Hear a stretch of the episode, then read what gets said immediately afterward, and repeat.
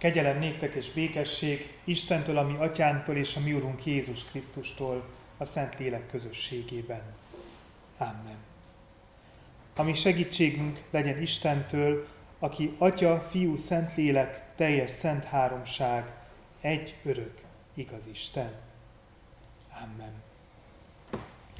Helyünket elfoglalva dicsérjük Istent a 311. énekünk első, második és hetedik szakaszával. A 311. énekünk első, második és hetedik szakaszát énekeljük. Az első szakasza így kezdődik, tisztítsd meg szíved Jeruzsálem népe.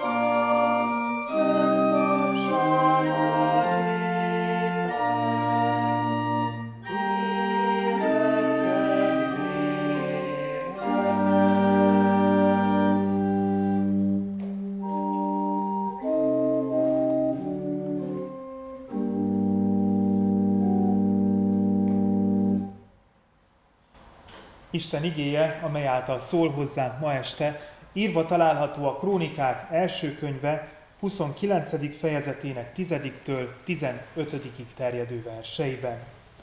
A Krónikák első könyve 29. fejezetének 10-től 15-ig terjedő verseiből olvasom Isten igéjét. A helyünkön maradva figyelemmel és alázattal hallgassuk azt meg. Akkor Dávid hálát adott az Úrnak az egész gyülekezet előtt, és ezt mondta. Áldott vagy te, Uram, atyánknak, Izraelnek Istene, öröktől fogva mindörökké. Ó, Uram, tied a nagyság, a hatalom, a dicsőség, a győzelem és a méltóság. Sőt, minden, ami a mennyekben és a földön van. Tied, ó Uram, az uralom, magasztos vagy te minden fejedelem fölött. A gazdagság és a dicsőség mind tőled van, és te uralkodsz mindezeken. A te kezedben van mind az erő, mind a hatalom. A te kezedben van mindennek a felmagasztalása és megerősítése. Most azért, ó Istenünk, hálát adunk neked és dicsérjük fenséges nevedet. Mert mi vagyok én, és mi az én népem? Honnan volt erőnk ilyen önkéntes adakozással, hogy tettük? Bizony tőled van minden, és azokat adtuk most neked, amiket a te kezedből kaptunk. Mert mi csak jövevények és zsellérek vagyunk előtted, mint minden ősünk is. Életünk napjai olyanok-e földön, mint az árnyék, melyben nincs állandóság. Mert mi csak jövevények és zsellérek vagyunk előtted, mint minden ősünk is. Életünk napjai olyanok-e földön, mint az árnyék, amelyben nincs állandóság. Biztos vagyok benne, hogy sokunk számára ismerősen csengenek az LGT együttes dalának a sorai, a miénk itt a térnek a sorai. A mély udvarokban csak ecetfanő, a lépcsőn, melyen járunk, elkopott a kő. Miénk itt a tér, mert mi nőttünk itt fel, ismerős a fügy, és egymásnak felel. A dal szerint, és egyébként a Szentírás tanítása szerint is a tér, az élőhely azé, aki használja. Itt a város tövében, ahol nagyon magasak az ingetlanárak, nagyon távolinak tűnik az, amiről az ének szól. Itt minden talpalatnyi föld le van mérve, szinte minden négyzetméternek gazdája van. A miénk itt a tér című dalnak az igazsága, ott érthető igazán, ahol nagy kiterjedésű, elhagyatott területek vannak. Elhagyott házak, parlagon maradt földek, ahol alig várják a helyben élők, hogy használja valaki mindazt, ami adott, de jó ideje gazdátlan. Mert mit ér a föld vagy a ház, ha nincs megtöltve élettel? Arisztotelész, a nagy görög filozófus fogalmazta meg először a horror vacui elvét, amelyel arra mutat rá, hogy a természet úgy terjeszkedik, mintha félne az ürességtől. Ezért igyekszik minden kicsi talpalatnyi helyet betölteni valamivel. Az elhagyatott helyeket ezért veri fel a gaz, a mély udvarokban pedig az ének szerint ezért nő az ecetfa. Ahol üresség van, az elhagyatott helyeken mindig történik valami, aminek következtében végül megszűnik ez az üresség. Ahonnan kiköltöznek önszántukból vagy kényszerből, ahol elfogynak, ott egy időn túl más fog megtelepedni.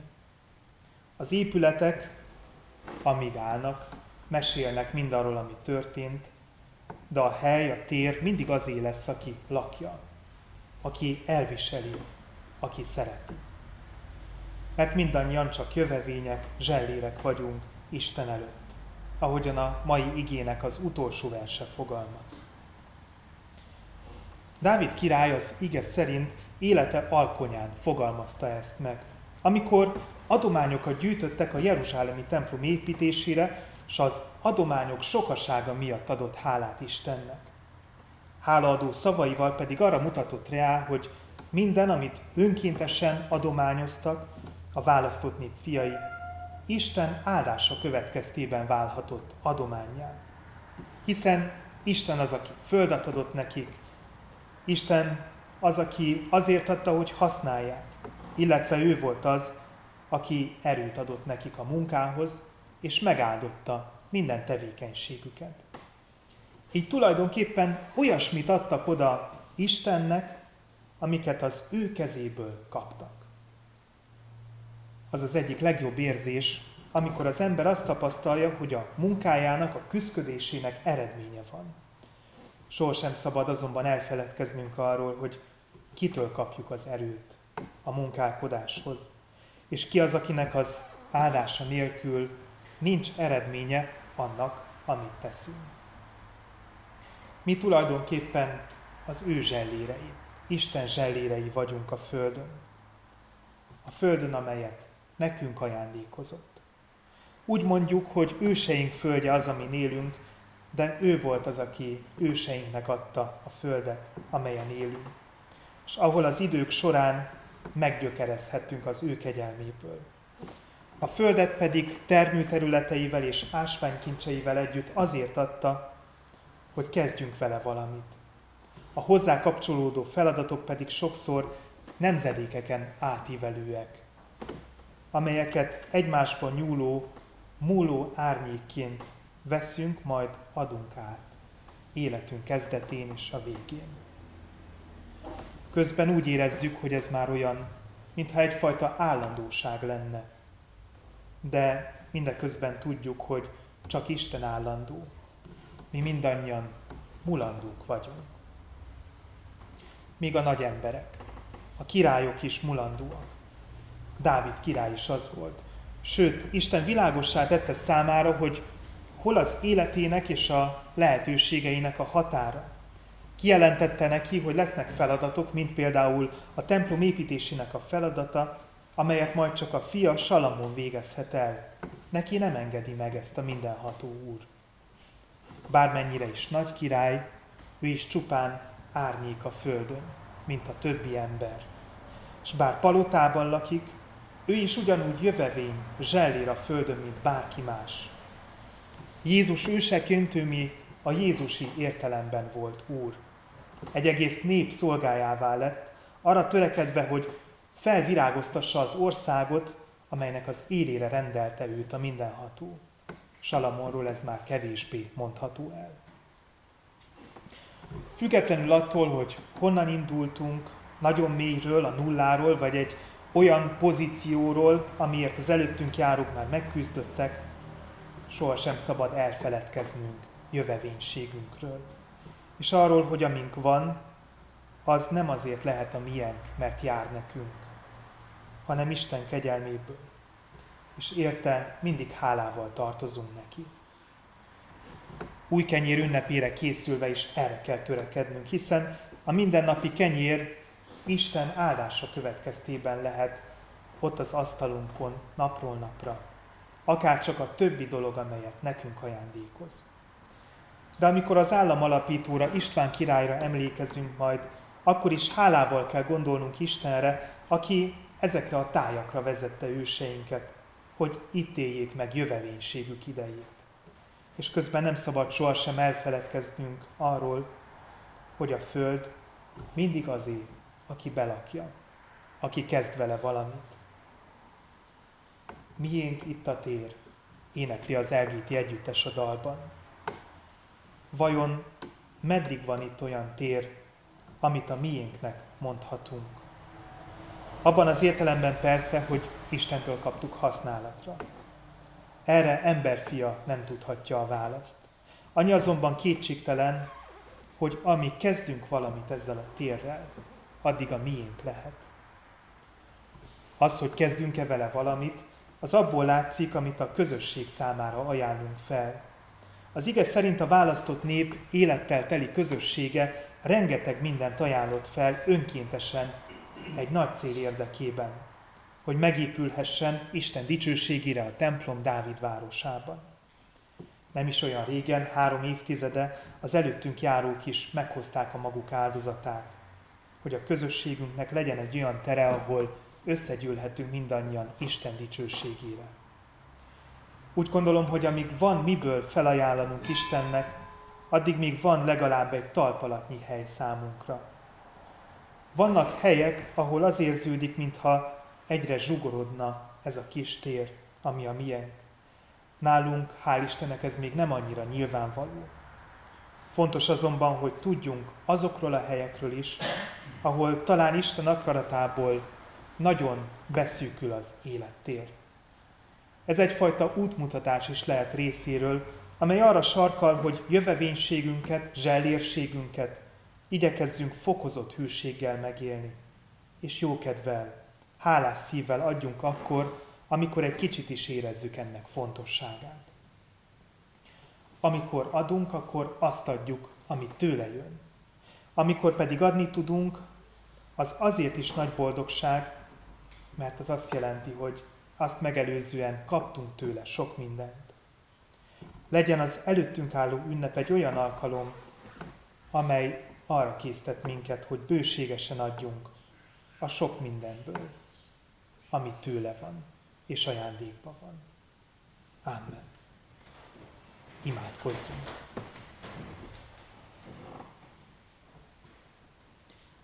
Menje Istenünk, hálát adunk neked azért, hogy jövevénységünkre, árnyék voltunkra is figyelmeztetsz ezen a bűnbánati héten.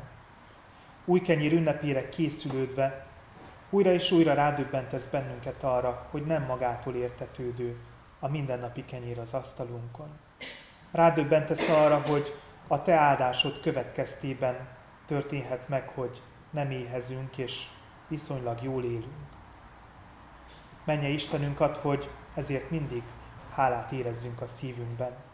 és az olyasmi legyen, ami arra késztet minket, hogy jövevénységünket, zselérségünket boldogan éljük meg, reát tekintve. Ugyanakkor segíts mennyei édesatyánk, hogy igyekezzünk a hálánkat kifejezni mindazért, amit tőled jön, tőled van. Add, hogy amikor úgy érezzük, hogy szükséges, amikor úgy érezzük, hogy segíthetünk másokon, legyenek akár közösség tagjai, vagy távol élő emberek, akkor hálás szívvel tudjuk azt megtenni, és úgy adjunk, mint akik tudatában vannak annak, hogy minden, amiük van, az a te áldásodból lehet a javukra. Szent Fiad nevében kérünk, te áldottál a készülődést az ünnepre, hogy hálás szívvel történjen, hálás szívvel gondoljunk mindarra, ami áldásként eláraszt bennünket a mindennapokban. És majd vasárnap, amikor együtt vesszük magunkhoz az úrasztalának a jegyeit, akkor arra is gondoljunk, hogy az úrasztalának a kenyere és a bora sem olyasmi, ami magától értetődő. A te szent fiad is a te áldásodat jelenti számunkra. Nélküle elveszettek lennénk. Köszönjük, hogy megváltásunkra elküldted, és kifejezted ezáltal azt is, hogy te továbbra is áldó közelségeddel mellettünk szeretnél lenni. Amen. Bizalommal tárjuk fel szívünket Isten előtt.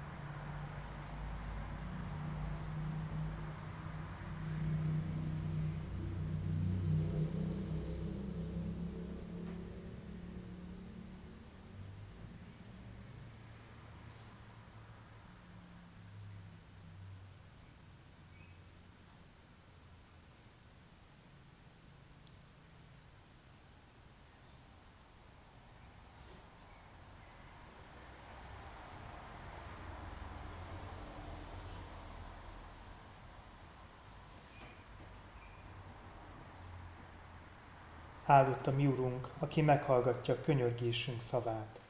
Amen. Mi atyánk, aki a mennyekben vagy, szenteltessék meg a te neved. Jöjjön el a te országod, legyen meg a te akaratod, amint a mennyben, úgy a földön is. Minden napi kenyerünket add meg nékünk ma, és bocsáss meg védkeinket, miképpen mi is megbocsátunk az ellenünk védkezőknek. És ne vigy minket kísértésbe, de szabadíts meg a gonosztól, mert tiéd az ország, a hatalom és a dicsőség mindörökké. Amen.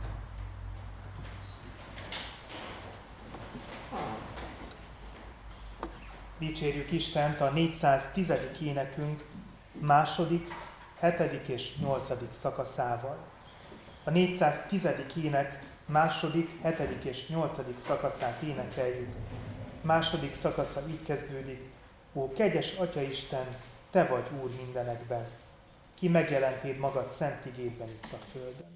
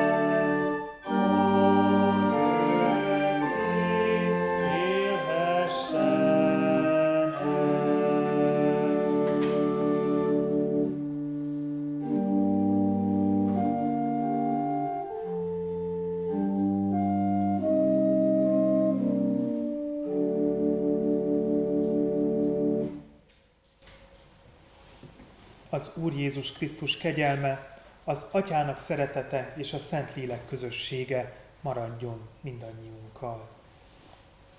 Amen.